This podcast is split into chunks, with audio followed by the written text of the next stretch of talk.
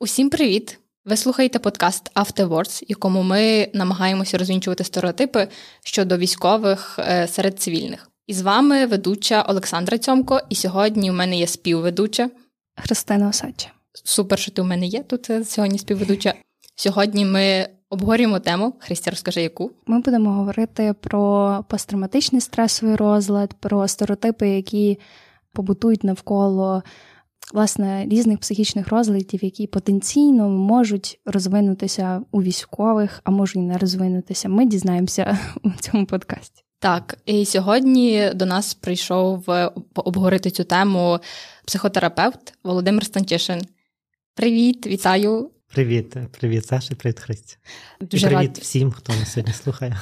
Та вам теж привіт. І ми дуже раді, що ви до нас сьогодні прийшли. Я думаю, можемо одразу розпочати з запитання, щоб ми краще окреслили взагалі, що таке посттравматичний стресовий розлад, які причини можуть бути виникнення. Це проблема, з якою не всі стикнуться або всі стикнуться.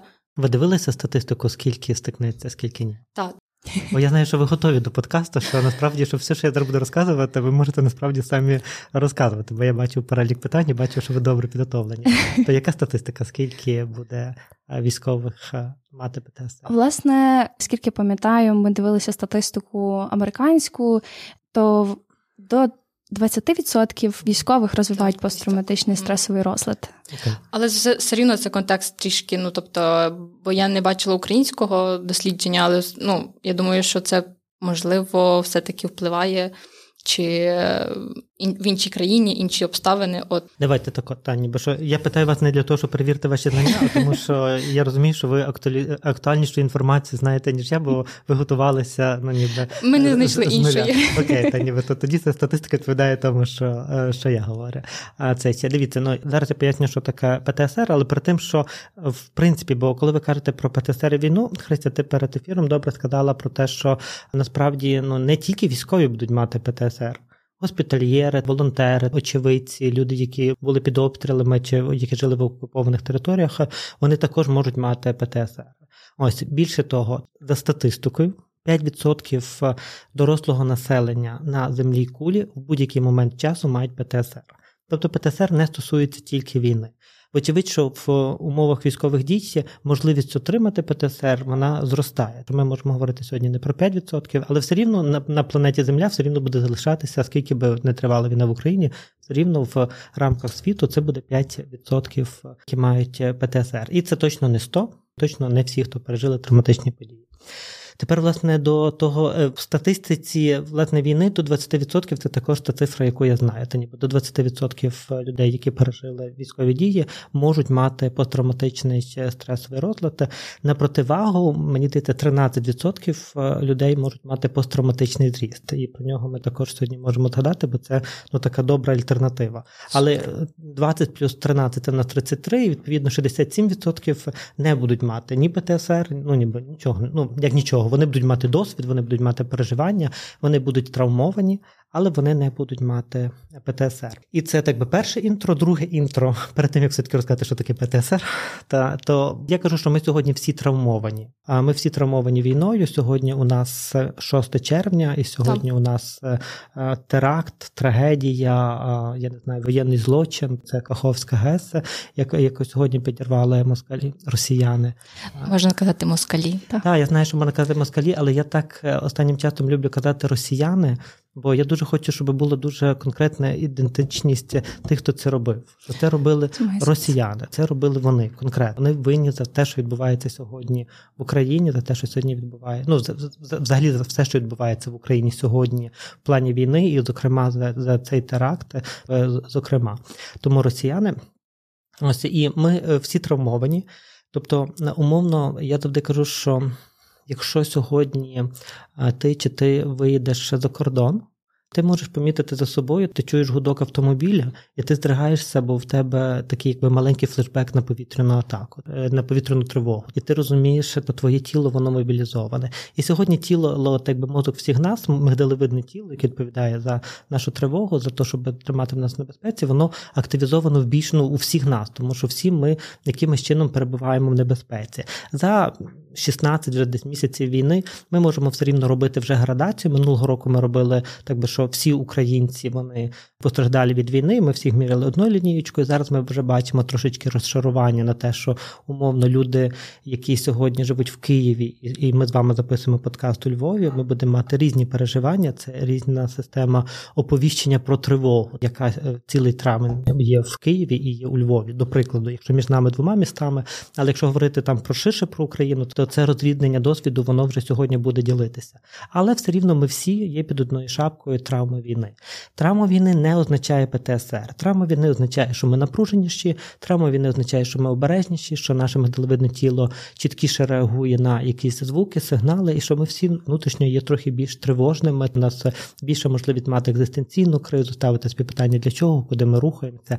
Я так фантазую собі, що у молодого покоління це питання взагалі так би відкритої дороги в життя, чого починається. Але це собі так фантазує, не знаю. Останні 20 років, так.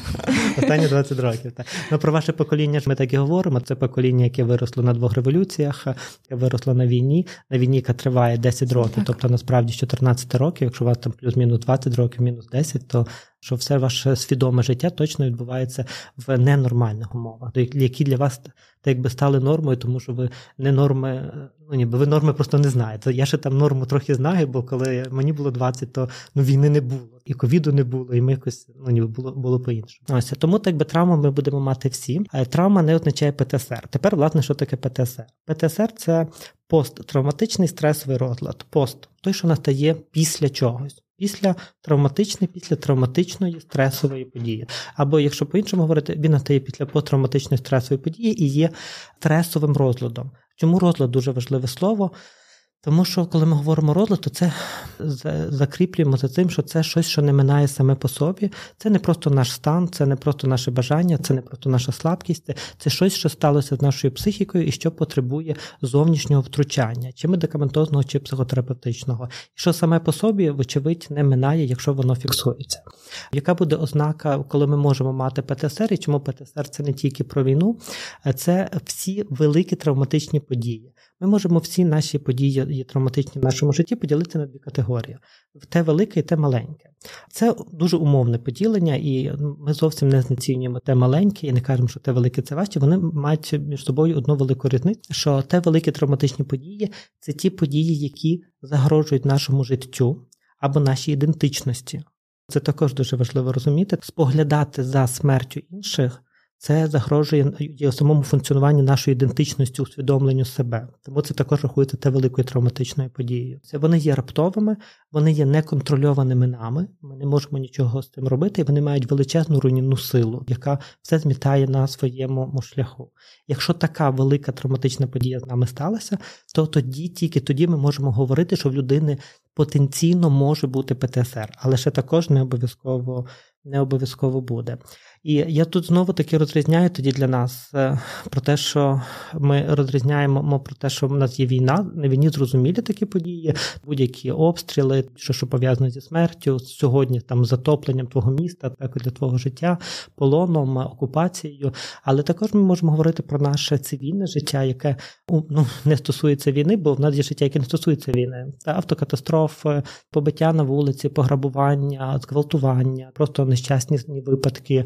Е, стихійні лиха та Туреччина, де там багато е, тисяч людей вони також постраждали, постраждали від великої травматичної події. То люди, які переживають такі великі травматичні події, вони можуть е, мати посттравматичний стресовий розлад.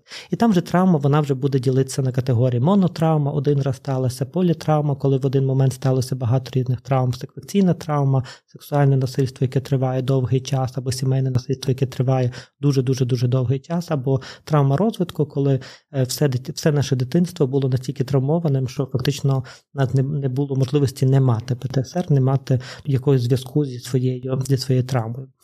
Але вертаємося до до війни, що 20% людей, які вони вони переживають таку травматичну подію, вони можуть мати ПТСР, і по чому ми про це побачимо. Перший діагностичний критерій це наявність травми. Немає травми, не, немає діагнозу ПТСР. Хіба що травма є там прихованою, амнезованою, кудись витісненою. Але все рівно тоді терапевт чи лікар-психіатр він передбачає пошук, що десь ця травматична подія могла ну, має місце бути. Без травматичної події не розвивається ПТСР. Те маленькі травми це розставання, звільнення, я не знаю, не здала іспит, вигнали з університету, там е, це пішла з дому, якісь такі речі, які потенційно не загрожують твоєму житті сьогодні, але суб'єктивно ну, сприймаються з тобою як складні великі події в твоєму житті. Вони можуть вести до інших розладів, до тривожних станів, до депресії, до ще чого. Тобто вони не є менш важливими. Просто вони не формують ПТСР. ПТСР формує тільки та велика травматична подія. І тоді в нас є набір того, по чому ми можемо визначати, це постійне нав'язливе думання про цю подію. Я так би постійно, постійно повертаюся в цю подію, і вона так якби постійно ходить за мною. Я мій мозок він так якби не може ну дуже часто думати про щось інше. І тому я будь-якими другий критерієм буде будь-якими цим. Я хочу про це не думати, намагатися це забути, намагатися витіснити це зі свого життя, бо воно сприймається мною як щось надто жахливе і надто непросте. Ось е, це ще наступним будуть флешбеки. Це коли будь-який тригер. Тригер це будь-яка подія в житті, яка нагадає мені про травму. Найвідоміші тригери це фейерверки. Фейерверк нагадує віддалено, навіть нагадує вибухи бомб, і мій травматичний мозок він повертається в травматичну подію і так би переживає її знову. Це дуже дуже складно ну, для, для людини. Але тригерами можуть бути все. Жовтий чохол телефону може бути тригером для умовно для тебе, та ніби якщо ти була в полоні і російський солдат мав телефон з російським з жовтим е, чохлом, це може бути тригером. Тобто ми не можемо передбачити всіх тригерів. Тригером може бути голос, там будь-який звук, будь-який запах, будь-який колір, будь-яка подія, будь-який предмет може бути тригером для людини. І власне, якщо тригери ми бачимо їх, то нас повертає в цю подію, і ми переживаємо її так само, як ми переживали її тоді. Тоді то також ми можемо говорити про те, що це одна з ознак ПТСР. Нам можуть тіснитися нічні жахіття, інколи ці жахіття просто буквально дублюють травматичну подію, та ніби в буквальному сенсі. Ну, Найскладніше в тому, що коли це стається, ми переживаємо цю подію в стовідсотково так, як ми переживали її тоді. Наш мозок в цей момент не розрізняє до кінця, що вже прийшов час. Що це не що це, що це сон, а не реальність. Так, так. і ми переживаємо це на сто і у флешбеці, і в цьому ми переживаємо це як ну, якби ми ми можемо мати більше чи менше ще їх контакт з реальністю, але фактично ну, ідея в тому, що нас кидає в цю подію. І тому це так складно, і це означає, що одна частинка нашого мозку вона не вшарює, що це минуло вона все ще це, це, це подія зафіксована як така, яка відбувається тут і тепер постійно. От у нас може бути автономне збудження. Автономне збудження, а це коли я постійно в напрузі чекаю, що зі мною може щось трапитись. Та ніби все моє тіло, воно постійно в стані. В стані очікування, а це це також буде ознакою ПТСР. Змінюються мої соціальні зв'язки, змінюється ну, те, як я функціоную. І тут також бо знову ж таки дуже залежить, наскільки сильно я боюсь працювати своїм ПТСР. Бо чим більше я працюю з ПТСР, тим менше ці симптоми вони вони виражені, але в там ну в найкритичному цьому то буквально змінюється моя характеристики моєї як особистості. Я перестаю спілкуватися. Я е, ну я просто можу бути іншим невпізнаваним людьми. Я ізолююся. Ніби ізоляція це також може бути ознакою ПТСР. Якщо я ще щось забув, то можете мені нагадати, бо. Та ніби все. Ніби все. Власне, та так ніби як по DSM пройшлися. Ну, власне.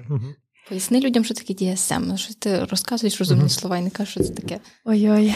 Власне, це класифікатор різних психічних розладів, де на який оглядаються всі психотерапевти, так як він є міжнародним і, власне, найбільш науково оновлена. Та, Це американська збірка, так, так. бо є європейська, це міжнародна МКХ, народна класифікація хвороб ДСМ, це американський аналог, зібрані всі, всі, всі психічні розлади, які тільки можуть бути з симптомами, способами лікування. І зараз це я знаю, що вийшов переклад ДСМ 5 в Україні, але його вже ну його не потримав в руках, бо неможливо замовити. Це ніби, що тираж, е, ну бо бо це перший, я так розумію, переклад, ніби що можна отримати. Бачите, у вас тепер є е, цікавий факт, будете знати наші слухачі.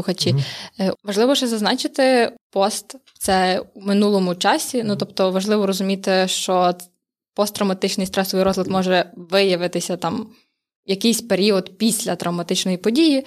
Зазначалося 3-6 більше місяців, залежно це все дуже залежить. Але я думаю, що важливо ще проговорити гостра реакція на стрес, бо інколи Є трошки спільні якісь риси, як це відбувається. Ну тобто там деперсоналізація, агресія і так далі. Я думаю, важливо проговорити саме ще цю таку. Це не зовсім розлад і не зовсім стан. Е, стан. Такий От, стан. Е... Окей, окремий такий стан. Ну, Давайте таке, знаєш, що якщо сьогодні говорити, ну умовно, що ми сьогодні беремо госпітальєрів, так. які виїздили кудись на завдання, бачили речі, які би не мали бачити в своєму цивільному житті, то умовно Зразу по події ми всі можемо поставити ПТСР. Тобто у нас будуть там співпадати всі всі симптоми, тому що ми ми стикнулися з чимось жахливим. Тоді це буде називатися гострий стрес. Він відбувається в моменті, коли це стається з нами. Різниця буде в тому, що гострий стресовий розлад наша психіка може сама опрацьовувати. Що без психотерапевта, без психіатра, без цього, тобто це не обов'язково приведе до ПТСР. То ПТСР ми класифікуємо, власне, коли ми коли ми точно є не в травмі, коли ми виведені з травматичної події, коли симптоми тривають не менше місяця, і там, ну як ви казали, 3-6 місяців після події, тобто, якщо точно 6 місяців після події у нас всі симптоми є однаково виражені протягом місяця, тобто вони не спадають, тоді ми можемо вже фіксувати, що це ПТСР. В інших випадках, якщо подія сталася, то ми всі, звісно, що ми спантеличні, шоковані, і тоді в нас ну, ніби гостра реакція на стрес в цей момент, коли він відбувається, чи якось по іншому ні, ні, та та просто е, думаю, важливо проговорити, бо люди деколи можуть стикатися з іншими людьми, які пережили там, наприклад, там знову ж таки там евакуація, людина пережила. Стрес і реагує там, наприклад, вже на вокзалі, або там, е, коли приїхала в якесь більш більш безпечне місце. От тому просто важливо проговорити, що таке можливо, і щоб людині це, яка нас слухає, і яка потенційно бачить людину в гострому якраз, якраз цій реакції, щоб вона не не там не знаю, Перелякалась, то перелякалась, але щоб не думала, що там. Взагалі, знаєте, ми не виставляємо діагнозів та, та, нікому. Та ніби та, що діагноз виставляє лікар-психіатр, це найкраща вірочка. Та ніби що ми там, а зрештою різниці гострий стресовий розлад чи ПТСР для нас, як звичайно, людей, які стикаються з цим, немає. Нам треба розуміти, що людина, яка пережила травматичну подію, з нею можуть відбуватися якісь ну нетипові реакції. Якщо ми бачимо, що людина давно пережила травматичну подію, але з нею далі ще трапляються якісь незрозумілі для нас реакції, тоді ми можемо можемо вже робити там ну, якусь звірочку по тому, що це ПЦР, і все рівно не ми. Тобто не ми маєте на увазі, що не наші слухачі, які ви сьогодні слухають, для того є ну, тобто офіційно діагноз може поставити тільки лікар-психіатр або лікар-психотерапевт, ось або підтвердити, поставити діагноз до уточнення може психолог-психотерапевт. Бо психолог-психотерапевт все рівно не випише вам е, діагноз офіційно. Все рівно офіційний діагноз виставляє тільки лікар людина, яка має медичну освіту. Е, психолог, психотерапевт може працювати з ПТСР, лікувати е, ПТСР не медикаментозно. Для цього є чудові методики, ми всі з цим працюємо. Але якщо потрібно на те, що нам виставляємо діагноз, то це робить тільки лікар, ніхто інший не виставляє. Це супер класне уточнення, тому що якраз стереотипи формуються на тому, що людина щось бачить і хоче зразу нав'язати як якось назву цьому, що відбувається, uh-huh. і така все, це людина грубо кажучи, ПТСР, ну, типу там вже все. Ну, тобто не буду казати інші слова, які використовують люди, які люблять класти назви. От тому е, дякую за це уточнення. Ставимо діагнози, але.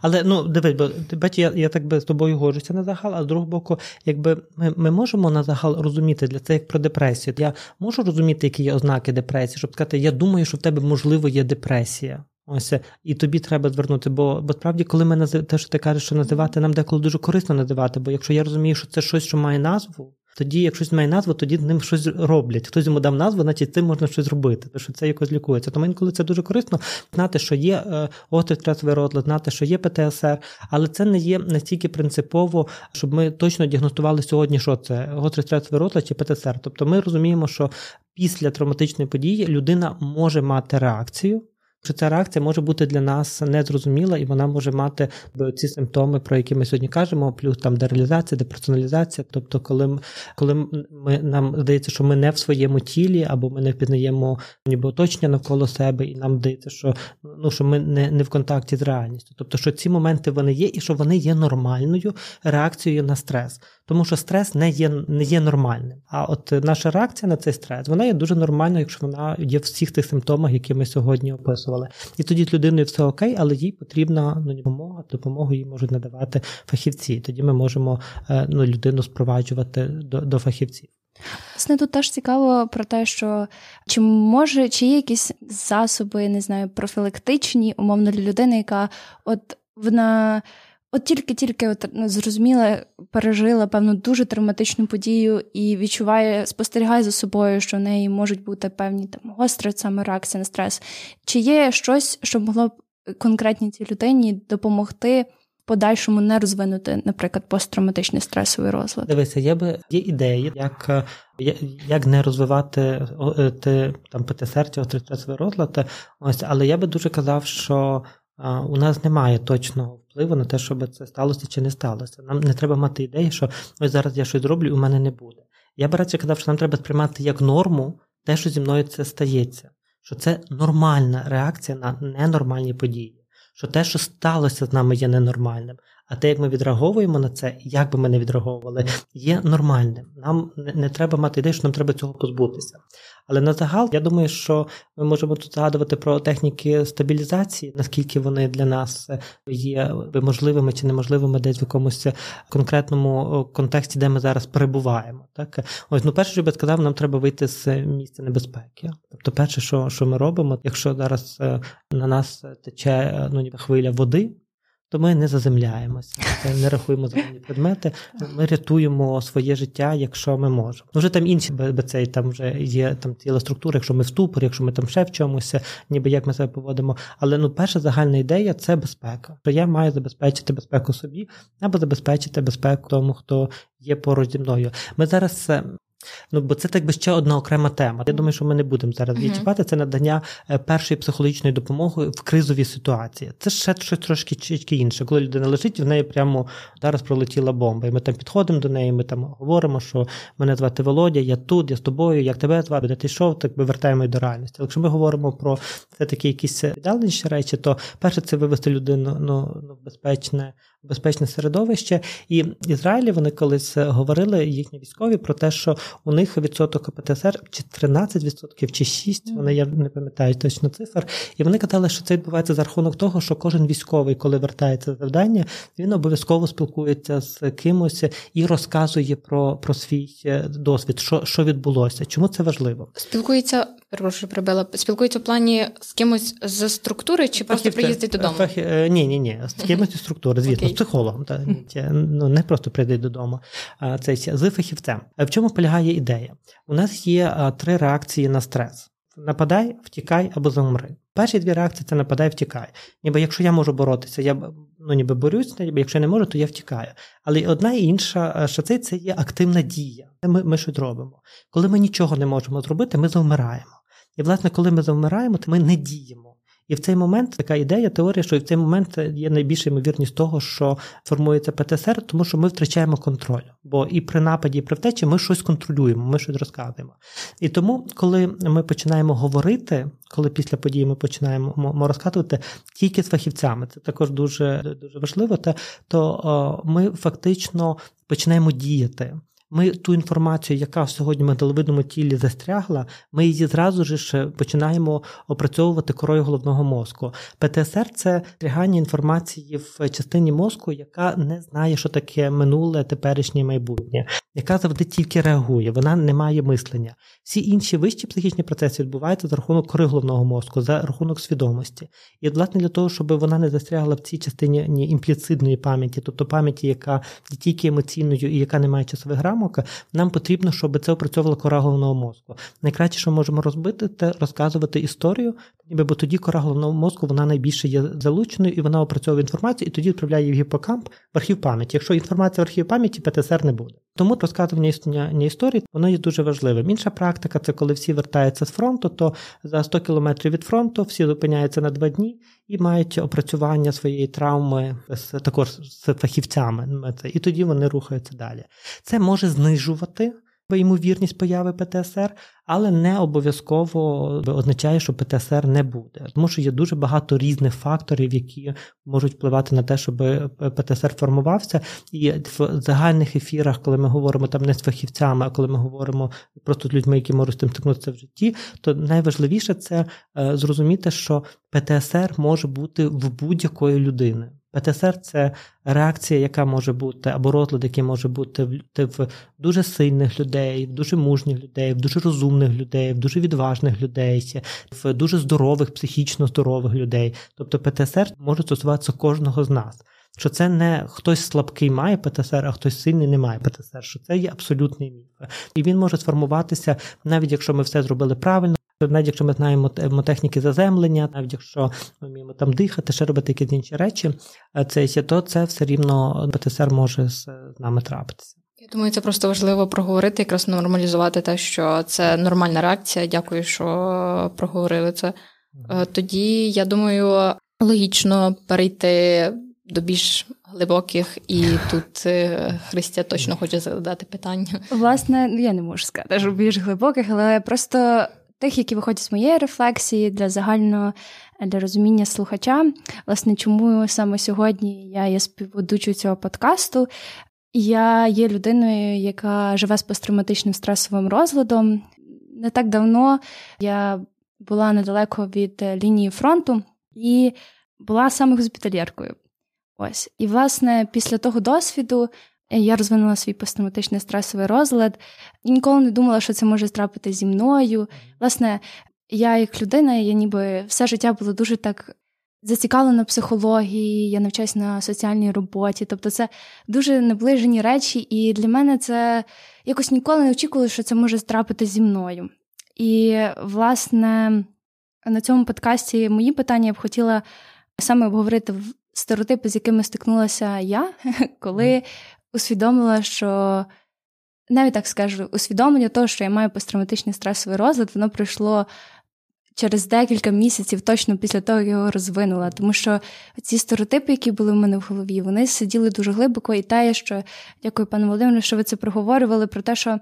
У мене було уявлення, що є якась певна ієрархія травми, що якісь дуже складні досвіди, які просто там не можна уявити, аби розвинути посттравматичний стресовий розлад. Я ніби не знецінюю власний досвід, але ніколи не думала, що власне це може статися зі мною.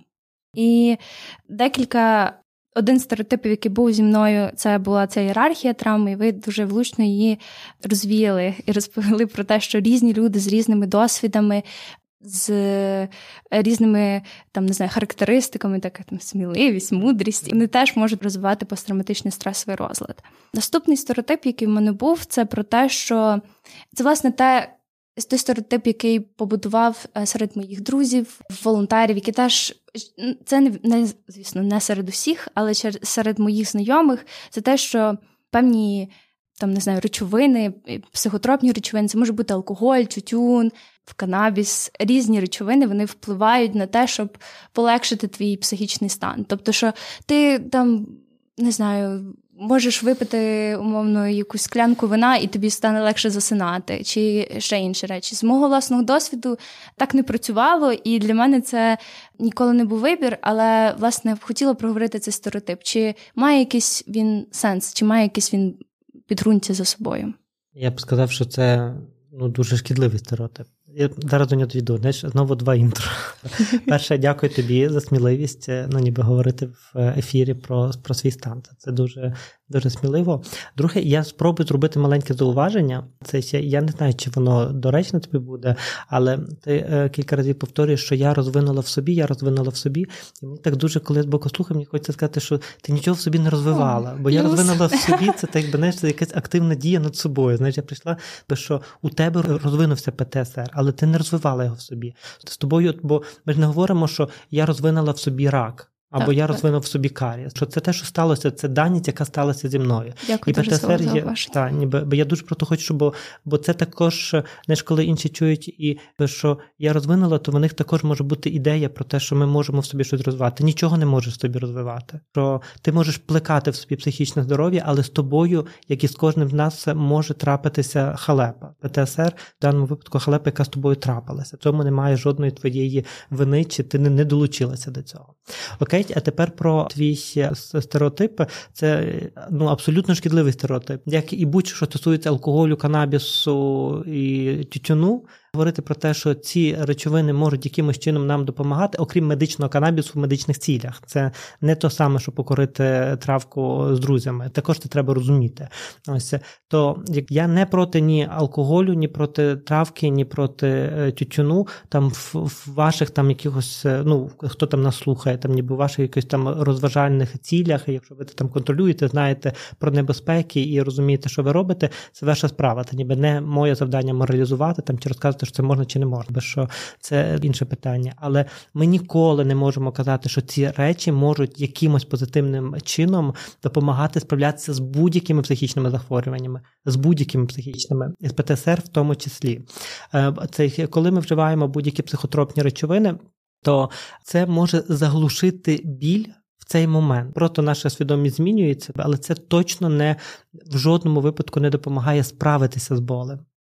Це це не лікування болю, це це заглушення. А будь-яке приглушення воно може видавлювати все далі і далі, і кожного разу алкоголю треба буде більше, щоб його приглушувати. І єдине, до чого може привести таке лікування, це до залежності від психоактивних речовин. І тоді ми будемо мати з вами два діагнози: ПТСР і алконаркозалежність. Так і нам треба буде лікувати паралельно два розлади. А лікування алконаркозалежності ніби дуже непростий процес, тому я би дуже е, не радив у нього встрягати. І тому в жодному випадку, за жодних обставин, у нас нас не має виникати ідея про те, що ці речі допомагають нам справлятися з психічним розладом. І знову ж таки, ми не плутаємо, що інколи ми там палимо цигарки, наша справа. Інколи ми п'ємо келих вина, розслабитися, там побути в компанії, типу, все окей. То інколи, там я не знаю, напевно, там що ми можемо викорити косяк, і там це законно, незаконно, ми вже там ризикуємо, не ризикуємо. Ми приймаємо якісь рішення стосовно цього.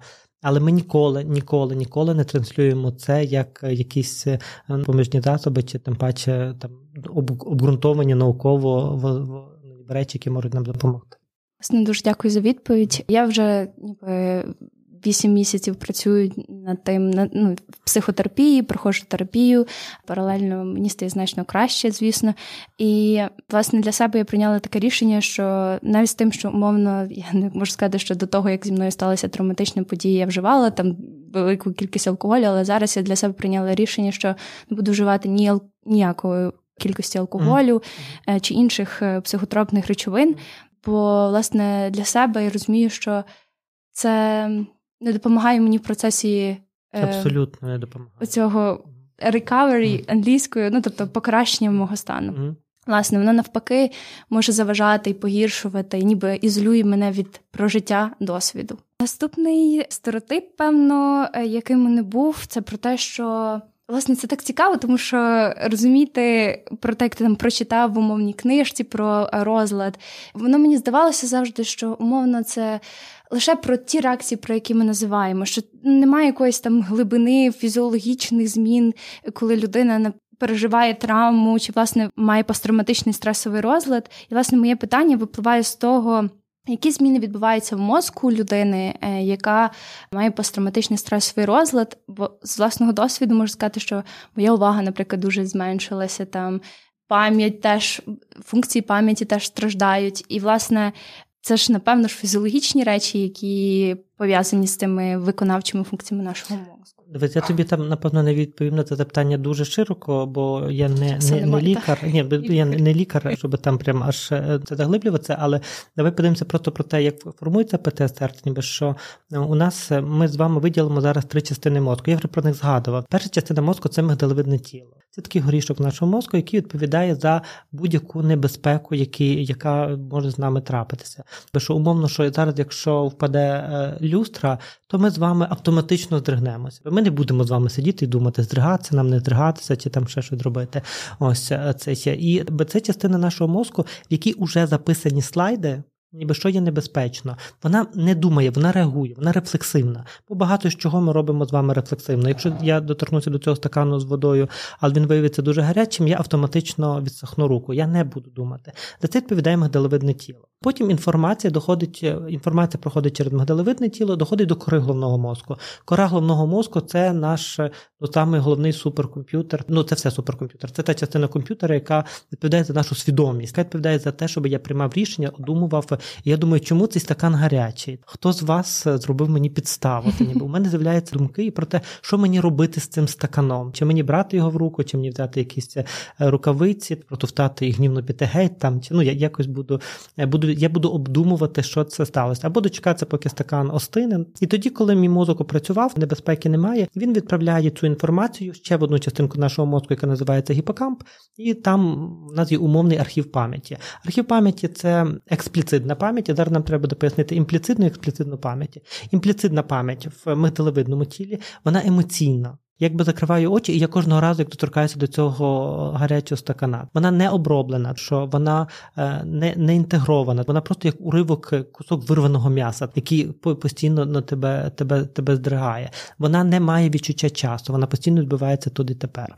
Експліцитна пам'ять це пам'ять, яка вже прийшла обробку е, корою головного мозку. Вона ну, відбувається процес, що це пам'ять, яка є обробленою. Я розумію, що стакан був колись гарячим. Я пам'ятаю, що це було неприємно, і мої пальці вони попеклись. Я розумію, що насправді ніхто з вас не робив мені підстави. Але я маю деякі там сумніви з цього приводу.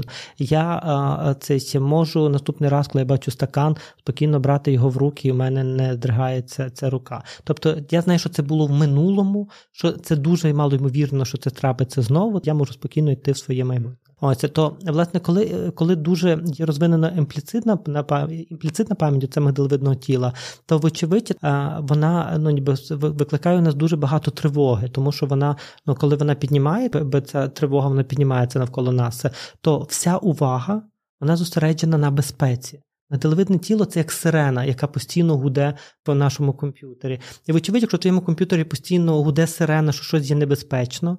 А те, як металевидне тіло не знає, що небезпека вже минула, бо в ньому застрягла.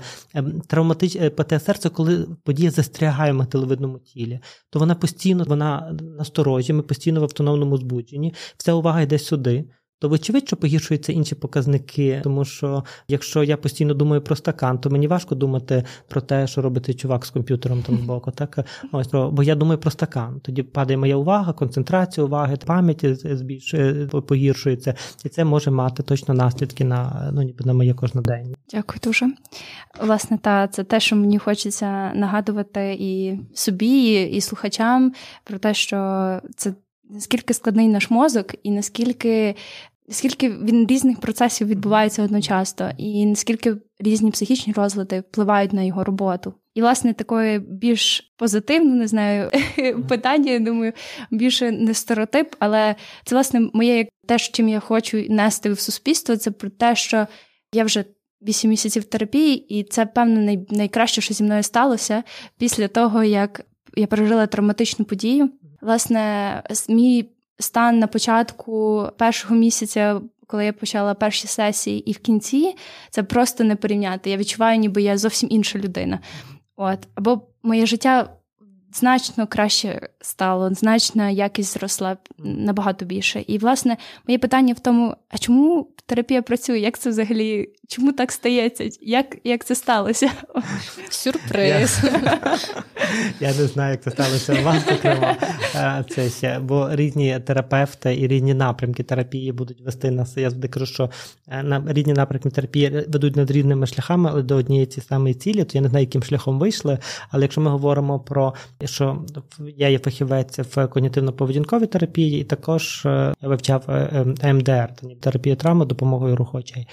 Це то ну основна ідея полягає в тому, знову ж таки, в тому, що я сьогодні сказав про медалевидне тіло, кору головного мозку і це гіпокамп. Та ніби головна ідея це коли ти приходиш до терапевта, то отримаєш ще трошечки кори головного мозку. Когось з боку, хто каже тобі, це минуле, де минуле, де майбутнє. І тоді ти отримаєш твою безпеку і ти з допомогою когось ще раз заходиш в ну, цю травматичну подію. Ти не лякаєшся від неї, не сахаєшся від неї, ну ти в безпеці, ти стабілізовано. І тоді, коли ти проживаєш цю подію ще раз, але з корою головного мозку, з усвідомленням, що ти в безпеці, що це минуло, то витягуючи цю подію, ти відправляєш її в іпокампи, і тоді тіло воно заспокоюється, і ти вертаєшся до свого нормального функціонування. Що ми говоримо так дуже дуже загально про ПТСР.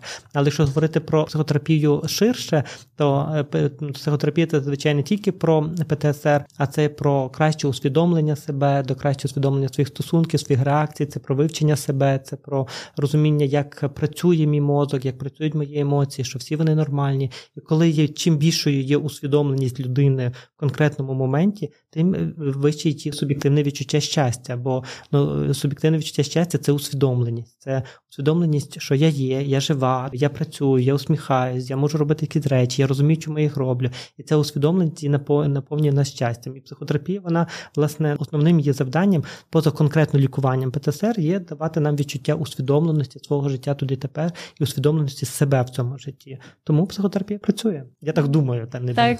Ну по крайній мірі, те, що все, що ви назвали, воно мені дуже відгукнулося насправді. Бо теж я проходжу терапію в напрямку КПТ. КПТ. Так, і власне, та я можу сказати, що ця раціональна частинка усвідомленості теж постійні там навички стабілізації і самозаспокоєння, вони неймовірно помічні. В якийсь момент я починаю дійсно їх робити, і вони дійсно допомагають. uh Тому так, власне, надіюся, що, що якщо ніби що наша розмова про терапію і про те, яка вона помічна, могла вас наштовхнути на думку надихне про те, що когось, та, надихне когось. А я встав, вставлю е, ложку дьогтю. Е, Давай. От е, мушу Давай. сказати. Я думаю, що в багатьох є стереотип, що ти приходиш в психотерапію, от психотерапевт над тобою щось чеклує, і ти забуваєш про свою там травму і так далі. Ну, я бачу, як Володимир махає головою, що ні. Тому sorry, то так не працює. Ви залишаєтеся з твоєю травмою, але ви по суті вчитеся її приймати, розуміти, усвідомлювати цей досвід, можливо, навіть брати щось корисне з цього досвіду. Тому тут дуже важливо розуміти, що лікування ПТСР полягає після стабілізації ресурсів полягає у перепроживанні травми, але вже з допомогою відчуття безпеки і контролю. Те, що було забрано на початку. Я не контролюю, в мене немає безпеки, що це руйнівне і що це загрожує моєму життю чи моєї ідентичності. То тут наше завдання прожити ще раз цю травму, але прожити. Для того треба мати багато сили, тому е, травматерапія не починається з моменту, типу, давай. Вона починає, як ти, як ти сьогодні. Ось, але тоді це все рівно проживання терапевтом, допомогою спеціальних е, технік, там рескрипції, там всього цього, що що ви напевно робили в КПТ. Ось е, і тоді це дуже важливо усвідомлювати, що будь-яка терапія це завжди робота, і це ніколи ніякий так. психотерапевт не махає над вами руками. Він може в е, МДРі махати руками, то це роблять МДР, але це це ніколи не, не чудо, яке стається без вас. Це чудо, яке стається з вами, але тому, що ви є в цьому присутні, тому що ви це проживаєте. Я почав з цього, і напевно, ну я би хотів, щоб ми про це не забули uh-huh. сьогодні. Я знаю, що у вас є запитання, але так, щоб ми так якраз добре до цього підійшли. Ми сказали про ПТСР, про те, як вона там лікується, про дякую тобі ще раз за твій досвід, і про те, що е, що психотерапія вона може давати ці добрі результати. І сама травма, бо ми сказали, там плюс-мінус 20% можуть мати. А це ще ПТСР, це ще то 13% людей, я про це згадував на початку, вони можуть мати посттравматичний зріст. Що це таке? О.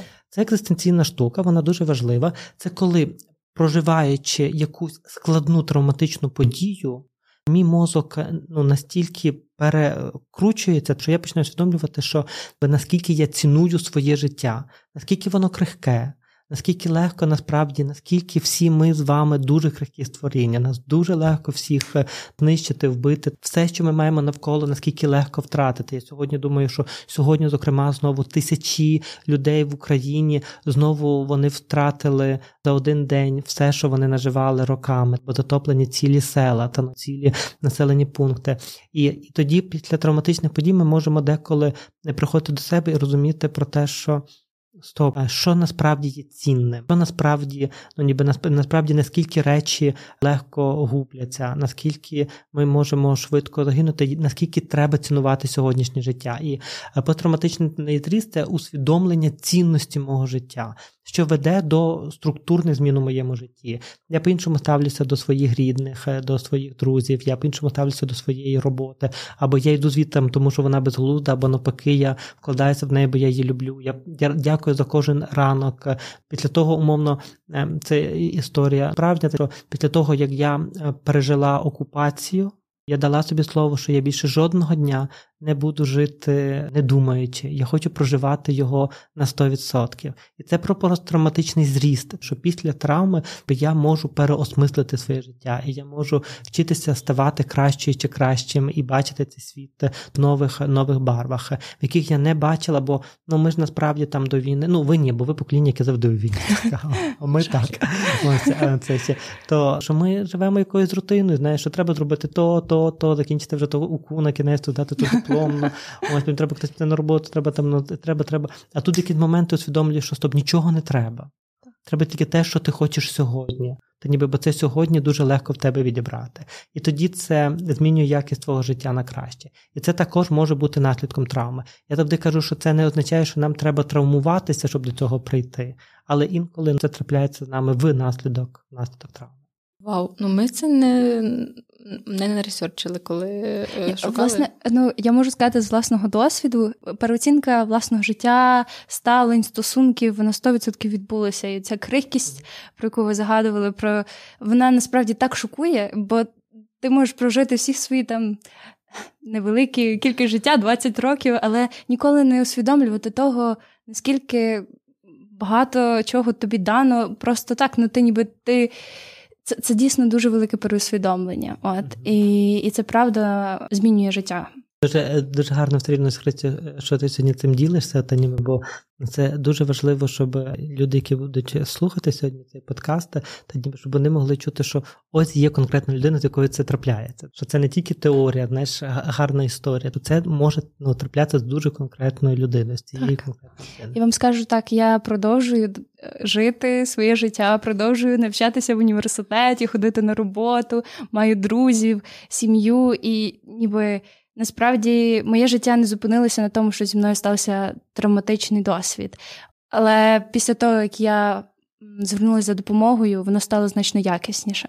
І то це дуже важливий досвід, який я б хотіла нести. Так, я як завжди, у цій гарній розмові стриваю свої п'ять копійок. Е, так. Я насправді теж дуже дякую Христі. От просто вона моя подруга, і і я знаю настільки складно їй цим ділитися. Тому слухачі, ви, якщо хтось з вас переживає, будь будь-що, ви маєте право на ту реакцію, яку ви маєте. маєте. Тому будьте е, будьте тим, ким ви є. Це це дуже цінно. Ось, а мої п'ять копійок, як завжди.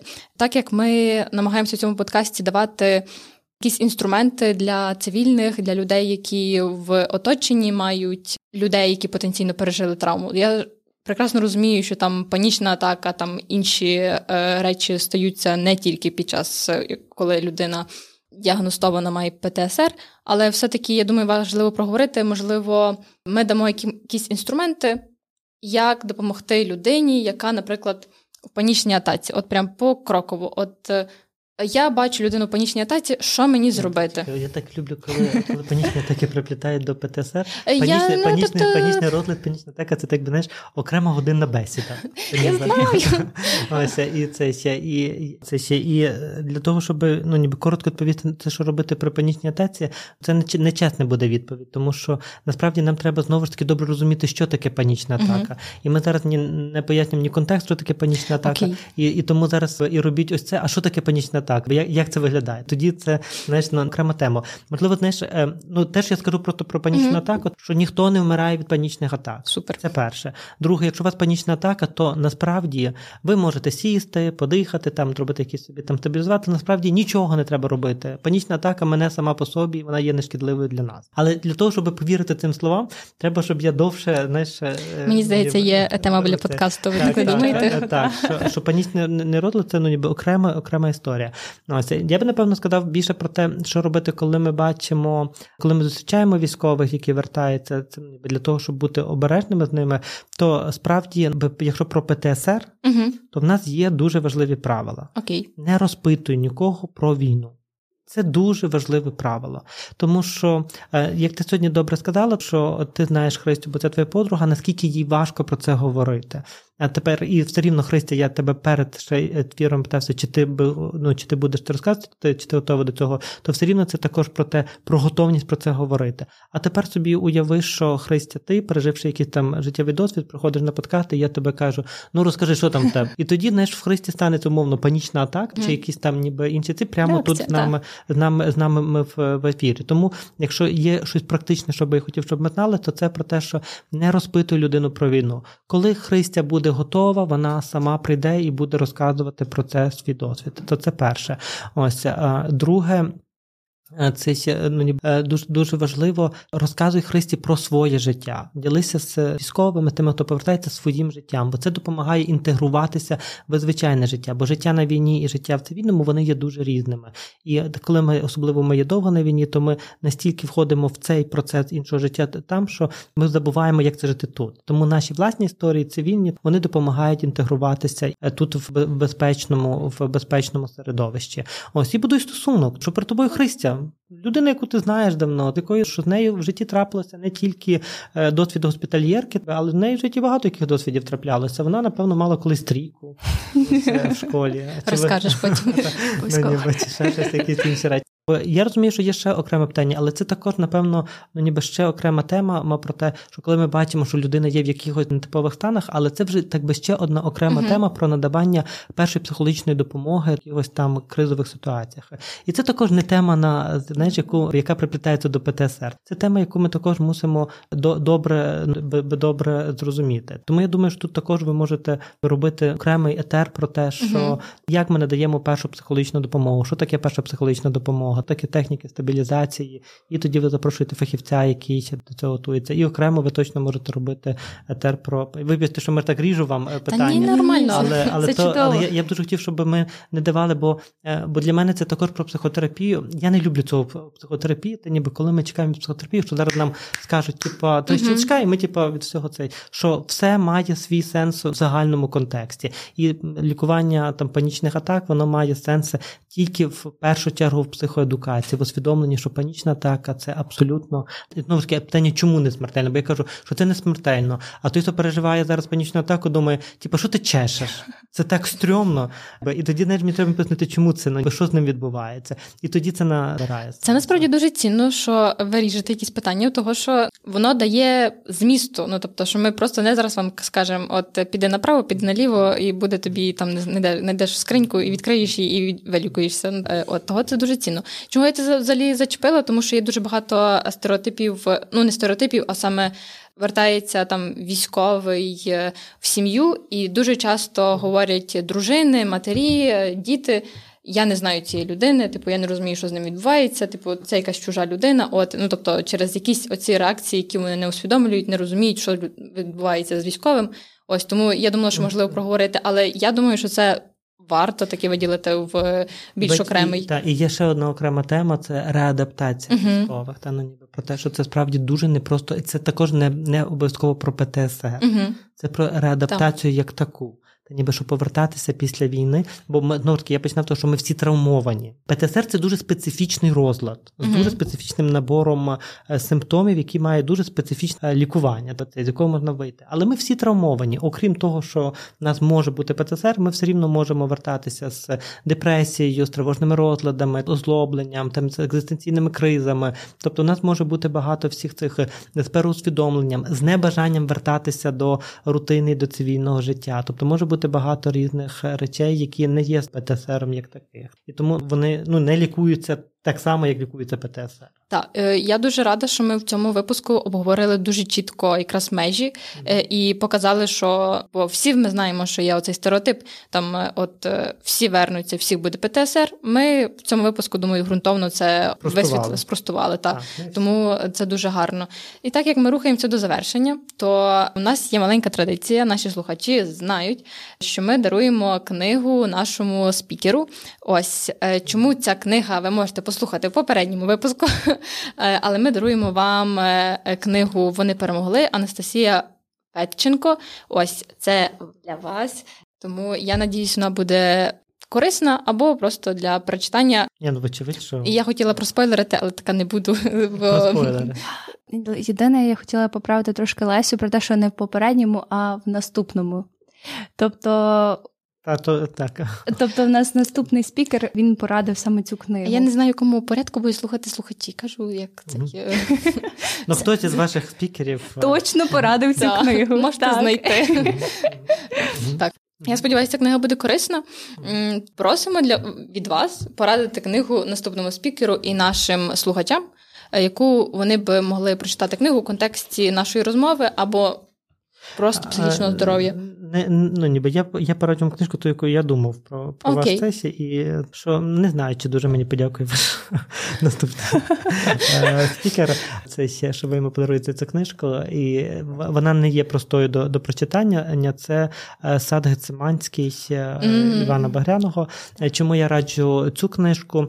Вона не проста, треба мати достатньо ресурсу, щоб її читати, але вона проводить нас стежкою болю але також стежкою відваги і цілісності. Це ще е, крізь справді складні випробування, і вона мені важлива також, тому що вона відбувається в події відбувається в Харкові. Е, події відбуваються все з тими ж росіянами, які давним-давно окупували нашу країну. І ми знаємо, що Друга світова війна вона йшла від німецької окупації до радянської окупації, що це все рівно окупація, і вона про страждання і про, про те, насправді, яким є російський режим, ким є російська в'язниця. І що я думаю, що теперішній стан КВД тоді, та ніби і теперішній стан е, вони мало чим в своїй суті відрізняється. І для того, щоб мати такий ще один холодний душ е, про те, що це таке, то сади Тиманський це одна причина. Друга причина, що я справді дуже зараз боліваю за те, щоб ми е, читали українських класиків, українських авторів, бо насправді це дуже круто. Це не просто книга про страждання, це книга про реальну боротьбу. Ви можете також Тигролове ще перед тим прочитати. Я навіть раджу перед тим прочитати Тигролове, бо Тигролове це взагалі про таке, знаєш, натхнення, типу, ось яка може бути українська література, ось які ми круті. А тут, бо в е, стадії Багряному ця крутість вона вже трошки інша, вона складніша mm-hmm. через те, що обставини є складніше і дуже важко зламати цю систему. Але вона десь усвідомлення автора, як то не того, хто пише про тих нещасних українців, а про тих, хто бореться, незважаючи ні на що, що ти не зламаєш мене, як би це не було. Тому Сада Циманський. Дякую. Супер, це дуже гарно. Дуже дякую вам за розмову. Дуже дякую тобі, Христю, за цю розмову, за те, що ділилася. Я сподіваюся, що цей випуск був корисний для кожного з вас. І якщо у вас є потреба, або ви відчуваєте, що ви не справляєтеся з якимось. Е, своїми станами ми залишаємо в описі посилання на гарячу лінію і також на Е, Так, ми залишимо на гарячу лінію підтримки. От, якщо ви хочете тако власний такий е, просто доповнення, того що якщо ви відчуваєте, що якість життя вас не, не влаштовує, і ви відчуваєте, що вона може бути кращою, от і ваше зміня... життя змінилося, і ви хочете ніби та, змінити свій стан, власне ви завжди із захочую просити про допомогу. І ми залишимо також сервіс безкоштовної психологічної допомоги для українців Telehelp Ukraine, теж де є дуже багато кваліфікованих психотерапевтів, які надають безкоштовну допомогу українцям і гарячу лінію для е, військових. Так тому захочу вас подивитися під опис цього подкасту. Дякую, що слухали нас. Е, пам'ятайте про себе, цінуйте себе, бережіть людей навколо себе і пам'ятайте одну важливу річ: Росія держава-терорист. і донатьте на ЗСУ. Дякую вам за розмову і слава Україні! Героям слава!